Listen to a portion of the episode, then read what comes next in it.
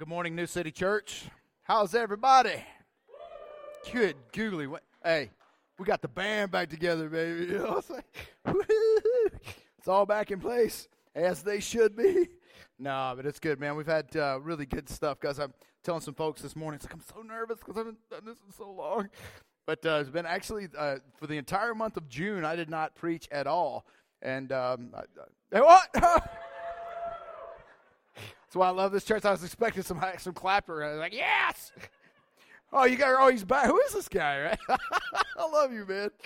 I love it. So, but I do want to thank you. And we're we are uh, finishing up this series called Freedom. We have the freedom that we have in Christ.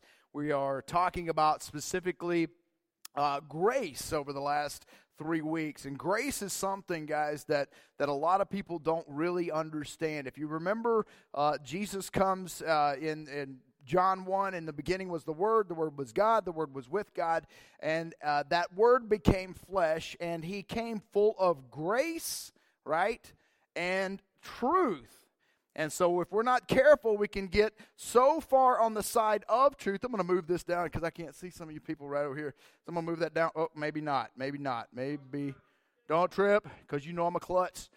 But if we're not careful, we can get really, really focused on one or the other, right? We can get so focused on truth that if we're not careful, we're like, oh, it's all truth, all truth, the Bible, Bible, Bible, Bible, and then and we lose our love for people. We can because we're so focused on the idea that the Bible's true and you need Jesus and all this kind of all that's true. But if we don't have grace balancing with that, we can get really off kilter and out of balance, right? So people feel condemned, people people feel persecuted, people feel judged. And over and over and over, we can get stuck in traditions and religion and uh, uh, legalism, or we can get stuck in, oh, it doesn't matter what you believe as long as you're sincere. Both of them are full of crap if they're not, bo- not put together. Amen? Does that make sense? So, man, Daniel uh, a few weeks ago started uh, started off with uh, really, I want to thank him for his Father's Day message, man. Uh, great stuff, talking about suffering as discipline. Mitch, our one of our elders, is uh, man. like what a what a testimony that cat has, man. I had no idea you had like the Mexican cartel after you, bro. But uh, that was like, dude, all right. We ain't got to watch our backs, but yeah, as long as you're with us, man. But, but but what God has done in His life has been absolutely amazing. What Kyle talked about last week, really defining sin, anything that is not of God, because God is love man, we've had some great teaching going on, and I'm just excited to be back. I'm going to try to, uh, like I said, just uh, talk a little bit about continuing in this idea of what grace is. And starting off in Romans 8, Terry Dillard, this is for you. Starting in verse 1, because this is your favorite verse. Where are you at, right? Therefore, no, zero condemnation now exists for those in Christ Jesus. Amen. This is heavy stuff. It's going to be a heavy teach, man, because it's really like like we got to get this if we're going to be the missionaries that God has called us to be. We got to get this. Because the spirit's law of life in Christ Jesus has set you say it with me. Free from the law of sin and death. What the law could not do, remember what, what Kyle was talking about last week, like, like sin reigned, that's why the law came, and it wasn't so that we could, like, oh, be intimidated, it's like so we could understand our need of a Savior. Like, we can't save ourselves, and we can't do enough to get to God. It is only through His Son, Jesus Christ. What the law could not do, since it was limited by the flesh, God did. He condemned sin, not people. He condemned sin in the flesh by sending his own son in the flesh, like ours, under sin's domain, and as a sin offering, in order that the law's requirement would be accomplished in us who do not walk according to the flesh, but according to the Spirit. Now, I want you to pay attention to verse 5 because this is a very important thing. Like, like a lot of people say, I wish I knew what I'm supposed to do and how I'm supposed to be. And many times that manifests itself in outward obedience versus an internal heart that turns toward God. Listen to what this says. Verse 5 For those who live according to the flesh think about things of the flesh. This is in our minds, right? Oh man, I got to get my next lick. Oh man, I got to get my next money. I got to get retired. I got to get this. Things of the flesh, oh, sex and booze or whatever that is, or even if it's just laziness. I'm so tired, right? But, everybody say, but. But those who live according to the Spirit, capital Spirit, about the things of the Spirit. Like, how can I reach people? How can I be on mission? How can I love people the way God says to love? How can I be truly, genuinely obedient to the Master and the Lord that I love? Yes, He's my one time Savior, but He's my full time Lord. Amen. And that's why like it's it's remarkable to me. So many times in the scriptures, over and over and over, it says, "This is how you're to think. This is how you're to how do you what's in your heart, and all that will dictate where you go as the Lord leads." C.S. Lewis in the book called The Great Divorce said there are only two kinds of people in the end: those who say to God, "Thy will be done," and those are the people we want to be, right? Thy will be done, God, and to whom God says in the end Thy will be done. All that are in hell choose it. Without that self choice, there could be no hell. No soul that seriously and constantly desires joy will ever miss it. Those who seek find, those who knock, it is open. And I love C.S. Lewis for his mind, man. I love that.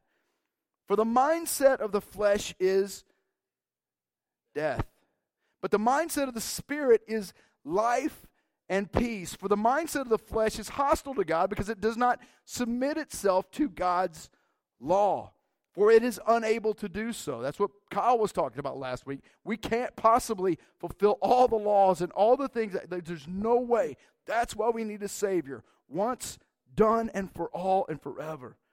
You, however, are not in the flesh, but in the Spirit, since the Spirit of God lives in you as I'm continuing to go down the scriptures, guys, I want you to be asking yourself these questions. Things like, is this me? And if it's not me, what do I got to do to get that to be me? Where do I need to submit my life, whatever it is, uh, to God ultimately, but but to uh, to the to the, the the scriptures mandates of what we're supposed to do. Like it, it's not a matter of to do, but what does my heart need to look like? And ask ourselves, honestly, is this me and is this us collectively as a church? Can we do that? Is that cool? You, however, are not in the flesh, but in the Spirit, since the Spirit of God lives in you. But, everybody say, but. But if anyone does not have the Spirit of Christ, he does not belong to him. And it's heavy. Now, if Christ is in you, the body is dead because of the sin, but the Spirit is life because of righteousness. And if the spirit of him who raised Jesus from the dead lives in you, then he who raised Christ from the dead will also bring your mortal bodies to life through his spirit who lives in you. What that says is if Christ is in you, you get to live for freaking ever. That's a Casey Carter translation. Amen. I mean, seriously, think about it. You get to live. That is ridiculous.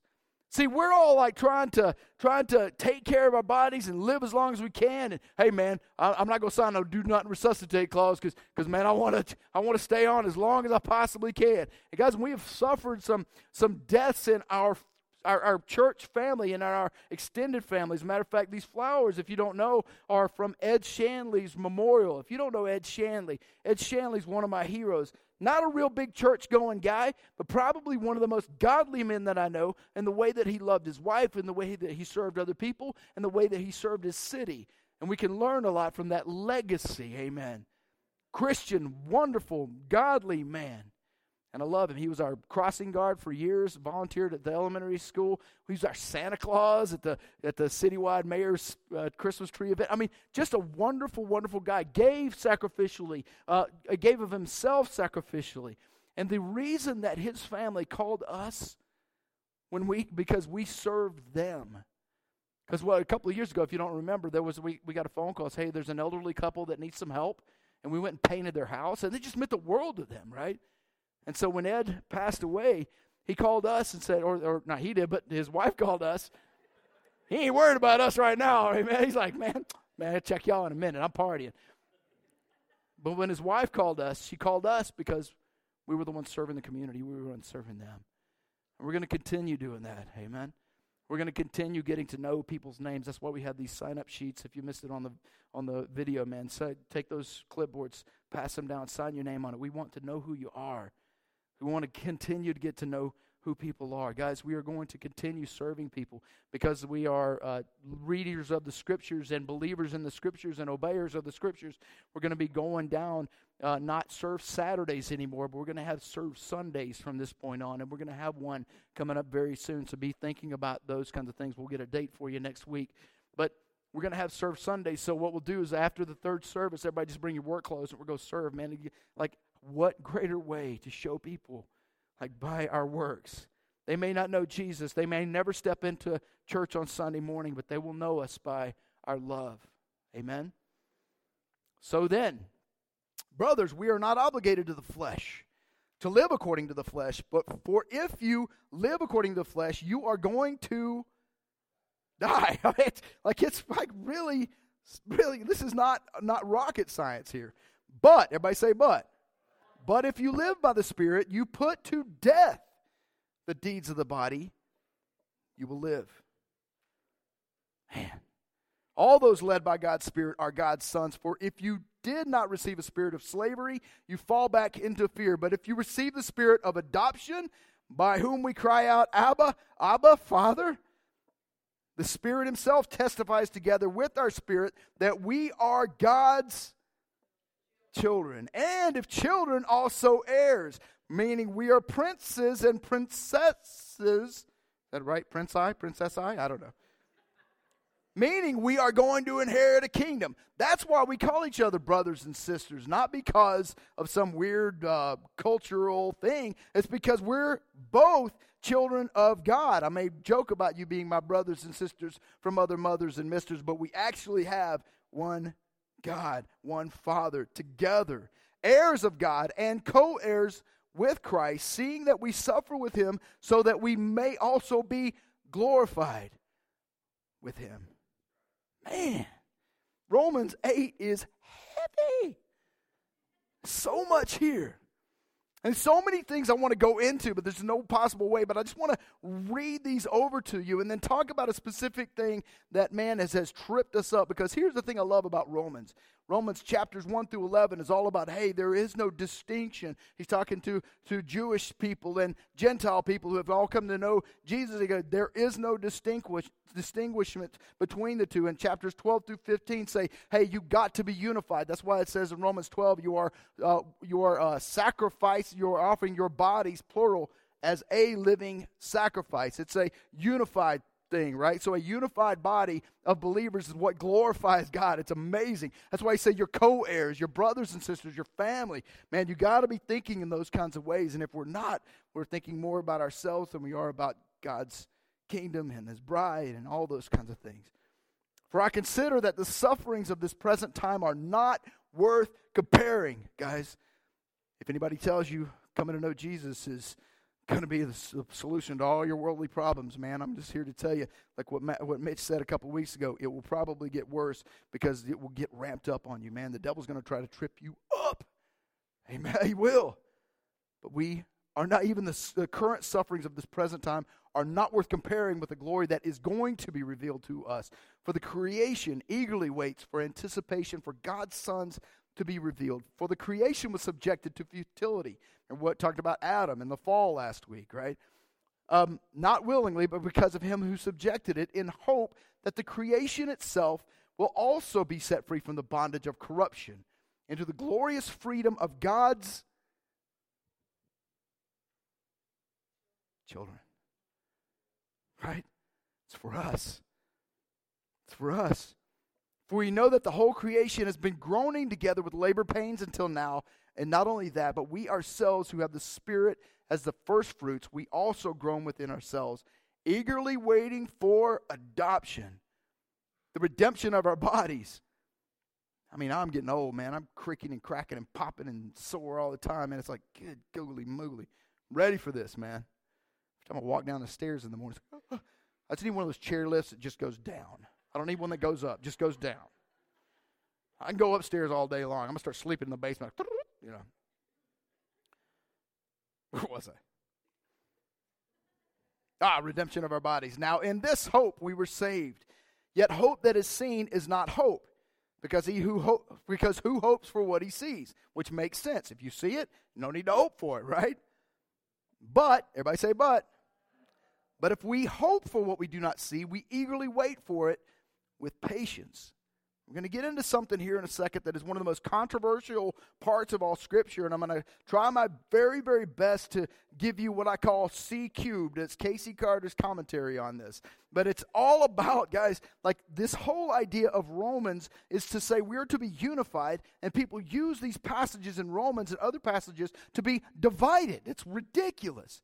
See, in the same way, the Spirit also joins to help in our weakness because we do not know what to pray for as we should but the Spirit Himself intercedes for us with unspoken groaning. See, we don't even know what to pray for half the time. Thank you, Jesus. And he who searches the heart knows the Spirit's mindset because he intercedes for the saints according to the will of God. We know that all things work together for the good of those who what? Are religious? No. Uh, denominational? No. Legalistic? No. The good of those who love God, for those who are called according to his purpose, not our own. For those he foreknew, here's where it gets weird and controversial, right? Some people uh, in all kinds of different camps. For he foreknew, he also predestined to be conformed to the image of his son, so that he would be the firstborn among many brothers. And those he predestined, he also called. And those he called, he also justified. Those he justified, he also glorified. Now, here's the deal, man. I, like, like this whole idea of predestination and pre-call, like there's there are two camps that they get really divided, which is so ridiculous because Romans is like, be united, and they're like, oh, we're gonna take these passages and we're gonna divide ourselves, right? But here's what happens: like there's a there's a group of people there. Well, some people call them Calvinists or whatnot. There's like no free will at all. Correct me if I'm wrong in of this. Uh, but anyway, the camps are they, they're no free will at all. You have already been chosen. You have already been determined. You have already been like God has already basically picked you to be all be like with him forever. And then you've got this other camp over here, right? That says, no, it's all free will. No matter what you, no matter what you uh, have done and that kind of thing, you can actually choose to follow Jesus. And here's the thing: just like grace and truth, they're both together. Right? Without one and without the other, like you can get really jacked up and messed up. See, because if you're in this camp that says there's no free will no matter what you do, God's already chosen, there's no need to be a missionary. Right? Does that make sense? Like, there's no need to go talk to people about Jesus. God's already chosen. With this free will thing, it's like all of a sudden it's like, okay, yeah, no matter what, it's kind of this willy nilly. Yeah, like, I'll pick it on my deathbed and everything. Like, like, or, you know, I chose Jesus when I was a little prayer when I was in camp when I was a little kid, but I've never really, you know, I've not, not felt this chosenness, right? And so it's an interesting thing, but here's how like as I'm reading scripture and I'm looking at scriptures, here's how my con, my, my commentary on this is gonna gonna work. And and keep in mind it's just mine, right? But I think both camps are right. But I think to be divided is way wrong. Amen? Because it's both. See, if we have a God that we can't fully understand, what Scripture says is God's thoughts are not man's thoughts, man's thoughts are not God's thoughts. See, we are, and here's what, like, if you don't know my testimony, like Genesis, from Genesis uh, all the way through the Old Testament, it talks about over 360 times the, what the characteristics of the coming Messiah is going to look like. Meaning, like things like his hands and feet would be pierced, he'd be betrayed for 30 pieces of silver, he'd be born in Bethlehem, he'd ride into Jerusalem on a donkey. I mean, really crazy specific stuff. And it's virtually impossible for any one person to fulfill all those by mere chance which what brought me to my knees going, oh man, this is really like there's no possible way that Jesus could be anyone but God in the flesh. And if that wasn't enough, he rose from the flipping dead. But what that says is that God is not bound by linear time. Like, like he, like, we don't understand eternity because what God sees is just is, we see as past, present, and future. And here's what it looks like in, in the scriptures Revelation 1 8 when Jesus comes to John and says, Hey, this is what's going to happen at the end times, he goes, I am the Alpha and the Omega, says the Lord, the one who is, who was, and one who is coming, the Almighty, right? Now, how can somebody be past, present, and future, unless they are seeing it not in linear time. That's why he can say, Before you were ever conceived in your mother's womb, I knew you. Wow. See, and here's what's uh, First Peter and Second Peter. Actually, this is funny because Peter's uh, the, like like both camps will use Peter's writings to make their own cases, and it's so wild. He goes, Peter says, "But you are a chosen race, right? A royal priesthood, meaning we have uh, an inheritance coming. You are a chosen race. See, uh, truth people. Oh, oh, oh, oh, no free will, right? No free will. We're chosen. We're chosen." A holy nation, a people for his possession. Here's why so that you may proclaim the praises of the one who called you out of darkness into his wonderful light. That's why, right? 2 Peter 3, 8, 8 through 9. Dear friends, don't let, don't let this one thing escape you. With the Lord, one day is like a thousand years, and a thousand years like one day. Like it doesn't like that, like linear time, past, present, future, don't mean squat to God. The Lord does not delay his promise, as some understand delay, but is patient with you, not wanting anyone to perish, but all to come to repentance. See, that's the free will people. They'll use that scripture to make their case. Same guy wrote two different things, right? And in Exodus 3, when when the Moses comes up on the burning bush, and many people, many scholars feel like this is Jesus in the burning bush. He just hadn't been born and named yet. And, and, and, they, and he talks to Moses, and, and Moses is like, Who shall I tell the Pharaoh sent me? God replies to Moses, I am who I am. This is what you are to say to the Israelites I am has sent me to you. I am? I just is, man. Right? Romans 8, 31 through 39. Before I get into that, this answers all those questions. Linear time, not being bound by linear time, just seeing what is, answers all the questions about who God knows who will and who won't and who would and who wouldn't, no matter what circumstances, no matter where they live. I mean, people say, well, well, what about all those people that never hear the name of Jesus? I think if God knows everything and knows who his people are and knows who in every circumstances would or would not, I think he knows where to place them in the world. And if we have a problem with that, let's go tell them. Amen? Let's be missionaries. Guys, oh my goodness. Romans 8, 31 through 39. What then are we to say about these things? If God is for us, who is against us? He did not even spare his own son, but offered him up for us all. How will we not also with him grant, how will he not also with him grant us everything? Who can bring an accusation against God's elect? Right? Tell that to the all free will people. God is the one who justifies, and who is the one who condemns? Christ Jesus is the one who dies, but even more has been raised. He also is at the right hand of God and intercedes for us. Who can separate us from the love of Christ? Can affliction or anguish or persecution or famine or nakedness or danger or sword? Hallelujah. As it is written, because of you we are being put to death all day, no, all day long. We are counted as sheep to be slaughtered. No. In all these things, we are more than victorious through him who loved us.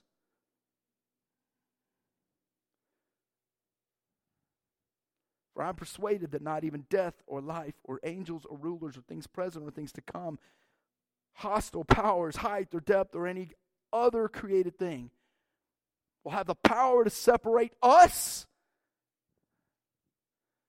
from the love of God that is in Christ Jesus our Lord. And all God's people said. A couple questions for us, and I love answers when I ask questions. Do we want this for ourselves?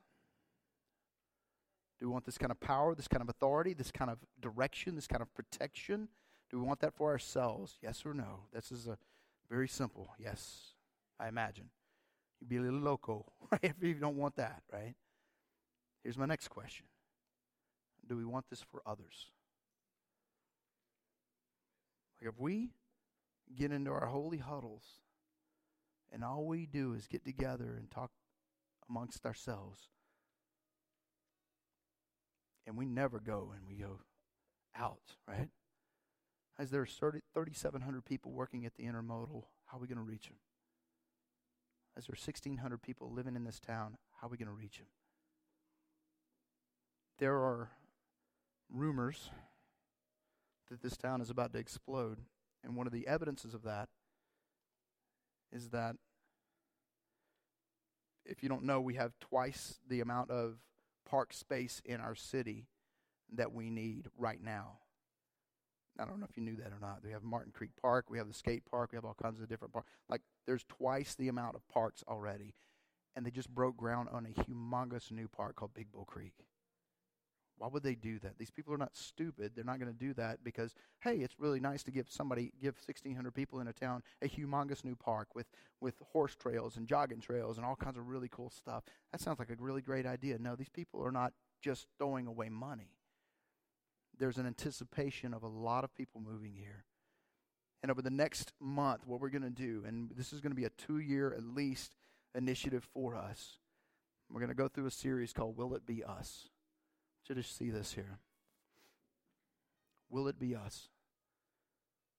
Will it be us that God says, Whom shall I send? And will it be us to say, God, here we are, send us? Whom shall I send? Will it be us that makes Jesus Lord? Will it be us that thinks the way Jesus says to, to think, the, the, that we think the ways of the Spirit, not the ways of the flesh. We think I'm going to reach out to people and bring them to the knowledge and help them understand who Jesus is. All we are doing is going to be waking up his sheep. So here's what I want us to do Will it be us? And here's a, here's a symbol, a, question mark that we're going to see a bunch. And whenever you see that question mark, I want you to ask yourself will it be me and will it be us as a church that goes and reaches the people that are not only here already, because I'm thinking, my math right, it's like 5,500 people that, that, that, that come into Edgerton on a daily basis. How do we reach them? How do we reach the thousands of people potentially that are going to be coming over the next five years? Like, it's a big deal, right? What is it? What mindset, what heart set, what, what, my, what are my head, my heart, my hands, and my heels? Where are we going to go? What are we going to do? Where are we going to think? How are we going to love people that we may not even have met yet? How are we praying now for those who are moving here? How do we be thinking less that we are a church and more that we are a mission field, mission house, missionaries, collecting together, celebrating on Sunday, yeah, and then we're on mission the rest of the rest of the time. Amen. See, this is even a missionary tool here that we can bring people. Yes, absolutely, but that's not the end all be all. Amen. Father, thank you, God. Thank you, God, for the opportunities you've given us. It's been amazing. We just had our 75th baptism since we've been a church over the last couple of years this morning. That's awesome, and it's wonderful. But God, I'm starting to think with all the people that are here and all the people that have come and all the people that are about to come, why isn't it 750? That sounds ridiculous. But Lord, we've got to reach your people. We've got to go help your sheep to wake up and see you. You've called us. You've called us, God. And here's the question we're going to ask ourselves, Lord, over the next couple of years? Will it be us that gets to know people's names?